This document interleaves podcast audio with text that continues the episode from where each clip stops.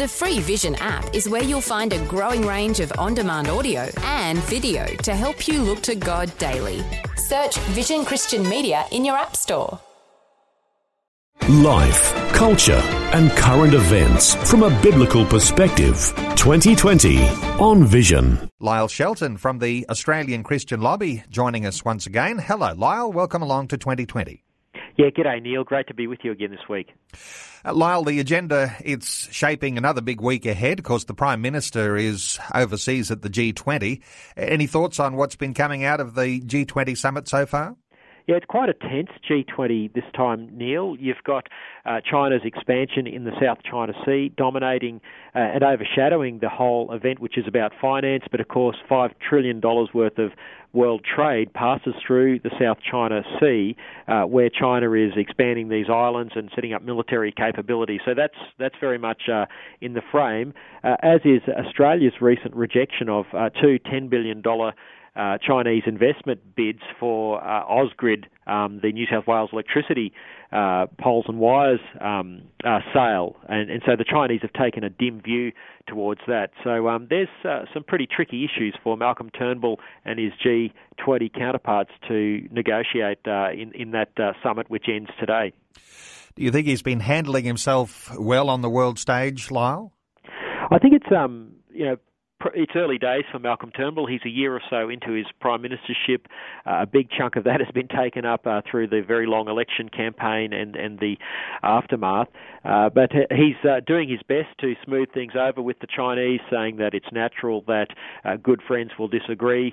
Uh, so I think time will tell um, how Malcolm Turnbull straddles the world stage. Of course, he's got a very experienced foreign minister in Julie Bishop.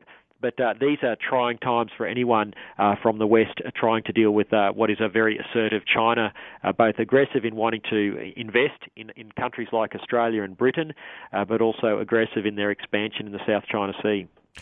Uh, let's move on. Another significant thing that happened over the weekend, of course, uh, the canonization of uh, Mother Teresa, who's now known as Saint Teresa. Uh, did you have some thoughts? Uh, I guess you were monitoring along what was happening with that that canonization process, and uh, that Mother yeah. Teresa has been recognised in this way.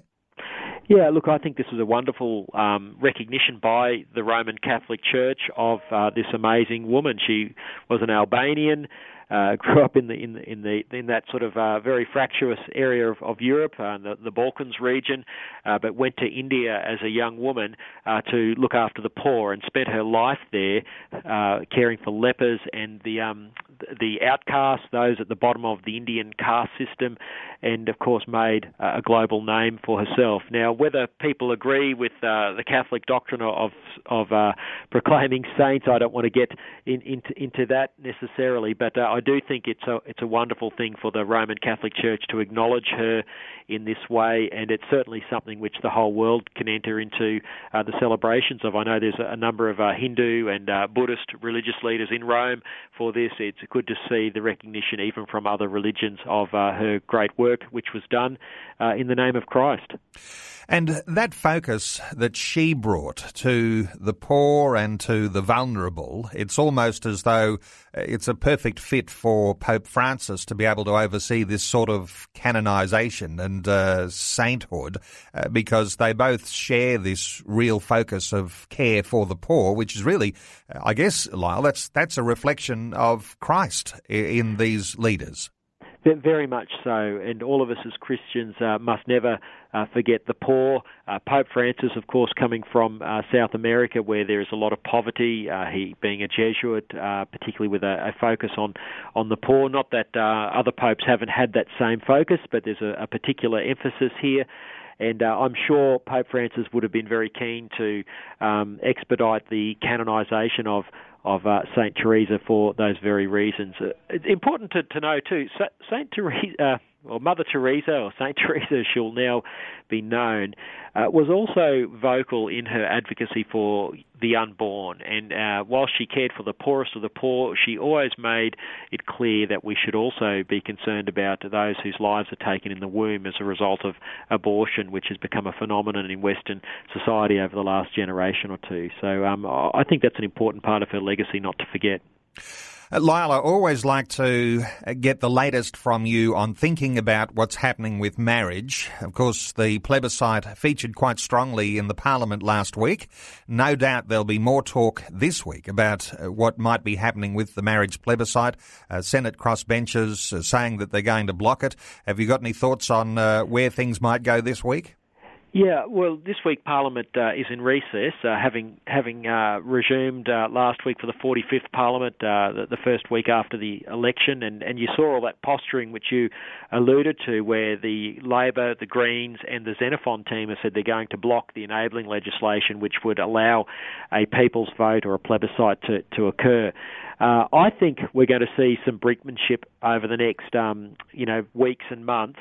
Uh, the, the, government will put forward legislation to to hold a people's vote.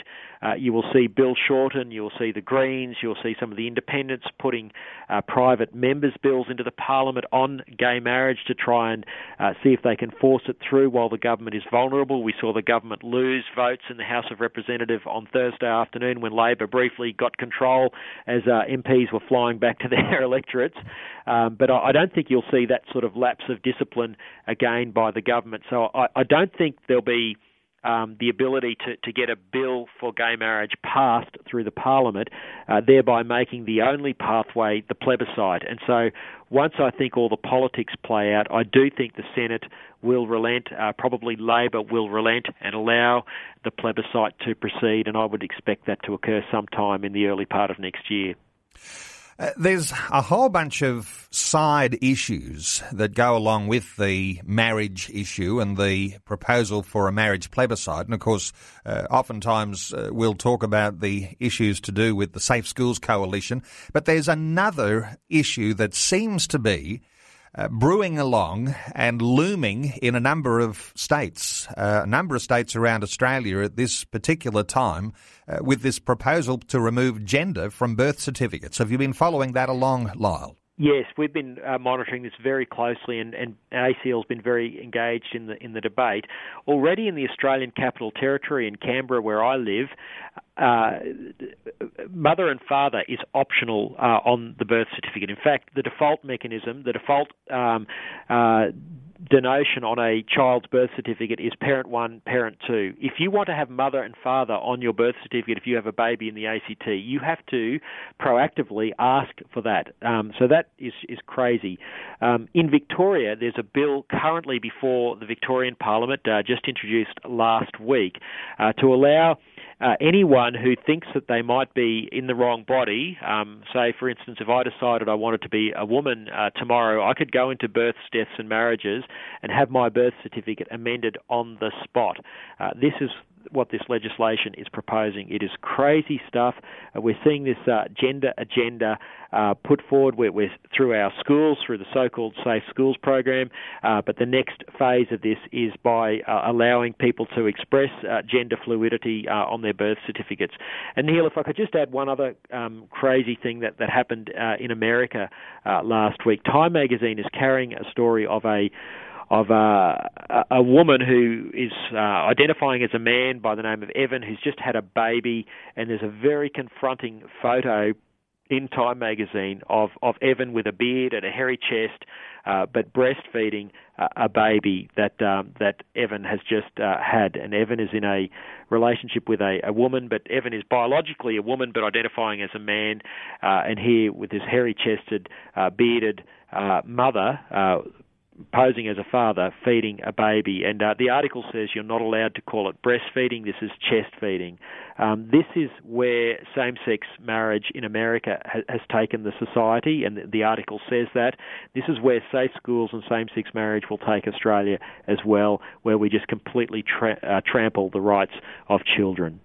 Uh, look, I I feel uh, you know unfortunate enough to have seen that photo, and and for listeners who've not seen it, uh, perhaps googling that uh, whole uh, transgender and uh, Time magazine to be able to see it, but it is a very confronting photo. Uh, not that it, it, you know, some people will say, well, this isn't, isn't this normal? and that's what, that's what everyone's trying to get to, isn't it, Lyle? That trying oh. to, to normalise all of these sorts of things, but, but actually there's so, something so confronting about that whole, that whole issue. It, it's, it's unbelievable, Neil. I thought I'd seen everything in, in um, 20 years of being involved in, in these cultural issues. Uh, but uh, to see that photo, as you say, it's very confronting. It's like you can't unsee this. And the distressing thing about it is the, the it's a very lengthy article that follows the photo. Um, and Time Magazine is is saying that this is normal. It, it says this is um, this is uh, the progression from same-sex marriage in in America. Uh, the headline is My Brother's Pregnancy and the Making of a New American Family. This is the new idea of family, folks. Um, and uh, I, I, just think um, this is uh, a terrible thing to, to do to a child. Uh, well, is there a link to that story on your website at the present time, Lyle? There isn't. There will be by tomorrow, Neil. I'm planning to um, uh, to uh, write my weekly blog, which will go live tomorrow. But uh, as you say, if anyone Google's uh, the current uh, edition of Time magazine and just Google that and transgender, uh, you will find it. I, I, found it very easily this morning when I Googled. It, it's on my Twitter feed. Um, if anyone's following me on Twitter at Lyle Shelton, uh, you can scroll down and you'll see I made I put some posts there about it on the on the weekend. I know Bill Muehlenberg uh, from Culture Watch has also written about this. Uh, that's how I was alerted to it, and he's written very powerfully along with uh, Katy Faust in America. So there's plenty of commentary online. I'd encourage people to to get a hold of this commentary and to get across this issue. This this is um, very very serious stuff um, and uh, and quite shocking.